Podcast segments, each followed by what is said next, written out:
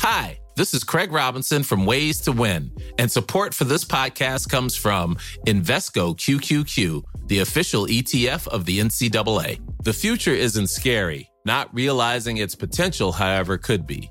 Just like on the recruiting trail, I've seen potential come in many forms as a coach. Learn more at Invesco.com slash QQQ. Let's rethink possibility. Invesco Distributors, Inc.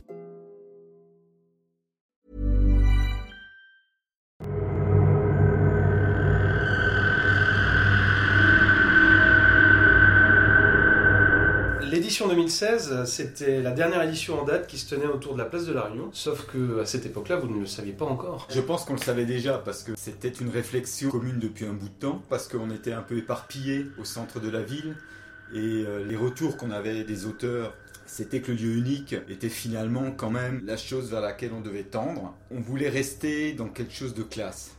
Les gens le savent pas, mais les auteurs qui sont invités voyagent en première classe, ils dorment dans un hôtel 4 étoiles. On insiste beaucoup sur la qualité de l'accueil. Et donc le chapiteau pour nous c'était pas une option. Ça collait pas avec l'image du festival. La réflexion était menée et on savait qu'il fallait qu'on change quelque chose. Est-ce que vous avez prévu de mettre en place une édition sur le même principe que celle de 2015 avec le concours de la ville de Mulhouse? Il y a deux choses. La ville de Mulhouse est partenaire depuis le départ et est toujours partenaire actuellement. Il se trouve juste que pendant un moment, on a en quelque sorte fusionné. Et euh, c'est ça qui collait pas. Mais qui tenait pas euh, aux personnes euh, ni à la volonté ou pas de travailler ensemble. À ce moment-là, on est arrivé à, une édition charnière. Voilà, on commençait à réfléchir à un lieu unique et à une indépendance, et c'est à ce moment-là qu'on a créé l'association FSL. C'était aussi la quatrième édition, 4 sur 4, hein, pour, pour Roger John Laurie, Dominique Sylvain comme une sacrée fidélité. C'est vrai qu'il y a la fidélité de certains auteurs, mais on s'est aussi aperçu qu'il fallait un moment tendre vers quelque chose de supérieur. Que ce soit dans le travail, que ce soit dans le loisir, que ce soit dans tout. Si on se contente de faire toujours la même chose, ça tient pas. Donc on savait qu'il fallait qu'on change beaucoup de choses. C'est cette édition qui nous dit attention, il faut qu'on évolue et rapidement parce que sinon on ne tiendra pas dans la distance. Est-ce que c'est justement ces auteurs-là, Roger John et Laurie Dominique Sylvain, qui vous ont un peu aiguillé sur ce chemin ou pas du tout? Euh, Non, pas vraiment. Eux, ils sont contents d'être là, sont contents d'être invités. Ils sont pas forcément dans la critique de l'événement plutôt des gens qui ont plus de bouteilles, qui ont fait beaucoup de salons, avec qui on a eu des discussions et qui nous ont dit il y a peut-être des choses à changer. Même au niveau de l'affiche, on a quand même euh, Olivier Truc, qui est, quand même très intéressant. On a Hervé Claude, qui est l'ancien journaliste, qui est un type charmant. On a, on a toujours des beaux auteurs, mais il faut qu'on tende vers quelque chose de plus populaire, je dirais alors je dis populaire, c'est pas du tout péjoratif, de plus populaire dans, ce que les gens connaissent, hein, euh, dans le sens noble du mot. Pas élitiste, quoi. On cherche pas à être élitiste. nous, on cherche vraiment à intéresser les gens à ce qui nous intéresse, et ce qui nous intéresse, c'est aussi de progresser. Et donc si on progresse, euh, tout le monde va progresser. Je te parle de, Roger John et Laurie, Dominique Sylvain. Il y a à contrario des auteurs comme ça qui sont passés et qu'on n'a jamais revus. Mais alors vraiment, jamais revus au festival. Pourquoi on les a pas revus C'est toujours très difficile à expliquer. Alors, il y a des auteurs qui n'écrivent plus. Il y en a même qui sont morts, les pauvres. Et puis, euh, il y a l'attitude. Euh, il y a des auteurs qui sont venus qui n'ont pas aimé. Euh, il y a des auteurs qui sont venus que nous, on n'a pas aimé. La problématique dans notre festival, c'est d'avoir 30 auteurs invités. Franchement, c'est pas beaucoup choisir, c'est éliminer. Et malheureusement, euh, voilà, on ne peut pas inviter ni réinviter tout le monde. C'est ce qui fait la force, la beauté du festival son nom, mais aussi ses limites, quoi. Je veux dire, euh, cette limite de 30 auteurs. Alors on peut dire que c'est une limite, mais euh, c'est une limite volontaire chez nous. Mm. Elle est budgétaire, mm. et puis on veut garder ce côté familial. La grand-messe du polar en France, c'est Lyon. C'est formidable mais c'est énorme. Nous, on n'a pas envie de faire ça, pour plein de raisons. Peut-être que ça viendra, mais actuellement, euh, c'est vraiment pas l'objet. Le côté familial, les, auteurs euh, peuvent communiquer entre eux beaucoup. Ils peuvent rester entre eux, ils sont pas logés aux quatre coins de la ville, ils sont dans un même hôtel. Euh, ils sont accessibles pour les festivaliers, et voilà, ce côté mmh. sympa et tout. là, actuellement, c'est ce qu'on veut garder. Ouais, puis comme tu le disais la dernière fois, pour en revenir à la question, finalement, les, auteurs que vous aimez bien, bah, vous les réinvitez. Hein. Comme on est, voilà, on est une association mmh, euh, mmh. indépendante, eh ben, on fait ce qu'on veut. Mmh. Donc on invite les gens qu'on aime bien. c'est tellement pratique. Pourquoi en 2016 cette thématique plutôt autour de la justice? On s'est aperçu qu'en mettant en place une thématique, ben, on s'enfermait dans, dans une thématique. Et donc chaque année, il fallait trouver une thématique. Et donc là, c'était la justice qui était très bien. Mais finalement, encore une fois, je parlais de liberté de choix. Et euh, le fait d'avoir une thématique, ben, finalement, ça restreint tout le reste. C'était la dernière année avec une thématique Après, il y a eu les faits divers.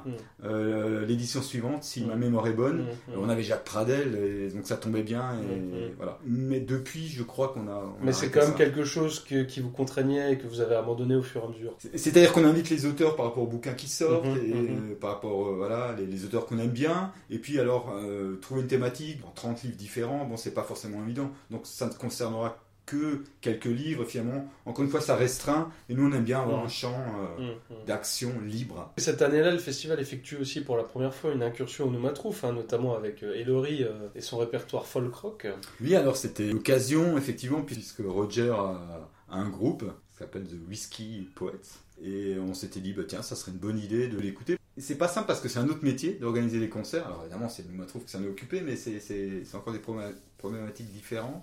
Ouais, on n'a pas eu l'opération parce que bon, on n'a pas vocation à ça, mais c'était l'occasion un peu de rendre euh, hommage à, Roger. Six ans plus tard, quels sont tes souvenirs à toi de cette année-là euh L'édition était sympa, euh, on s'est bien marré, il y a eu des très bons moments, mais on l'a tous senti. Et je pense que c'est aussi notre force, c'est qu'à un moment, euh, même si de l'extérieur on peut avoir l'impression que c'est toujours la même chose, en fait c'est pas toujours la même chose. Et nous, on a besoin d'évoluer pour les gens et pour nous aussi, parce que mm. on est tous bénévoles. Et si on s'amuse pas dans ce qu'on fait, ça va pas. Donc changer, c'est aussi pour nous une manière de regarder différente. Et du coup, alors est-ce qu'en sortant de cette édition, vous saviez déjà que le festival se tiendrait ailleurs en ville? On savait que c'était très important de trouver un lieu unique et on mm. cherchait. Alors, euh, est-ce qu'à ce moment-là, on l'avait déjà trouvé? On avait certainement déjà pris des contacts, euh, je sais plus. Mm.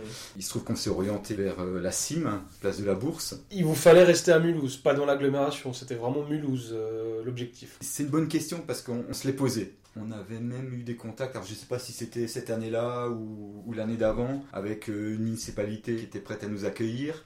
Mais au final, on est tous mulhousiens. Le festival est né à Mulhouse ça a été vite balayé en fait. Il fallait qu'on trouve quelque chose à Mulhouse mm. et pas trop loin du centre. Le festival, on veut qu'il soit dans la ville. Et puis, euh, on aime bien que les, les, gens qui viennent découvrir le festival et aussi les auteurs bah, prennent des photos. Voilà, ils disent bah voilà, Mulhouse c'est comme ci, Mulhouse c'est comme ça. Ça donne une image de la ville qui est sympa parce qu'en fait, quand tu es mulhousien, tu es toujours en train de batailler contre la mauvaise image de la ville ça, changera jamais, euh, ou alors dans très très longtemps, mais voilà, ça, fait aussi partie de ça, on a envie de défendre Mulhouse. Est-ce que tu aurais une anecdote, quelque chose d'insolite que nous n'avions pas relevé à l'époque? On avait euh, organisé une table ronde euh, le dimanche matin à la bibliothèque. Mm. Avec Yann Manouk, qui était le parrain, avec Michael Mention et Sonia Delzongle. Et donc j'animais cette table ronde. La veille, il y avait le concert d'Elori, et puis après, bon, on sort, on va manger, on va boire un verre, ou mm. ce qui se passe en off reste en off. Mais euh, on, s'était bien amusé, et je, voilà, il s'était passé quelque chose dans la soirée qui avait fait rire beaucoup de monde notamment Michael et Sonia qui étaient présents à cette table ronde et on avait à peine commencé qu'ils ont été pris d'un fou rire. Mais le vrai fou rire, ils pouvaient pas en placer une, c'était juste impossible et tout le monde était mort de rire.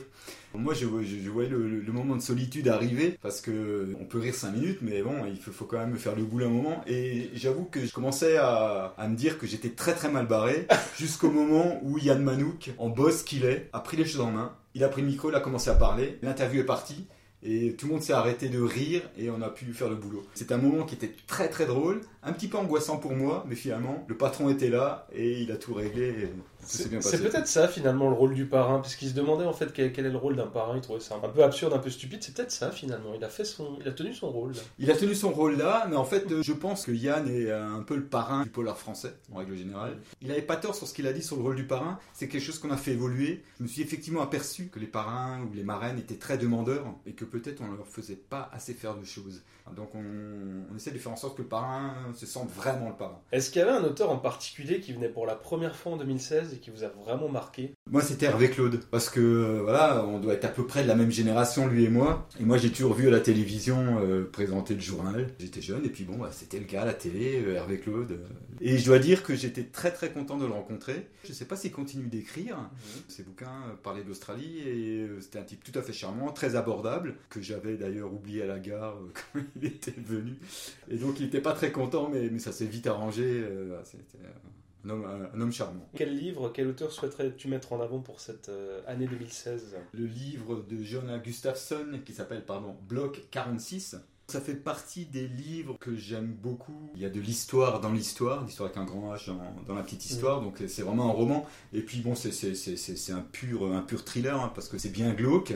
Pour résumer, c'est l'histoire mm. d'un corps retrouvé voilà, en pas très bon état en Suède, qui fait écho avec des corps d'enfants retrouvés dans le même état en Angleterre. Et donc une profileuse et euh, une, je sais plus si c'est une journaliste, euh, se rencontrent et décident d'enquêter. Et ça va les amener jusqu'au camp de, de Buchenwald en 44. C'est un bouquin qui est, très bien fait et je trouve qu'en ce moment, euh, voilà, on est, dans des, on est beaucoup dans des extrêmes aussi on est beaucoup dans des génocides, on est beaucoup dans des choses pas très drôles, et c'est un moyen de garder la mémoire, autre que par des archives ou par de l'histoire pure, mais aussi par du divertissement.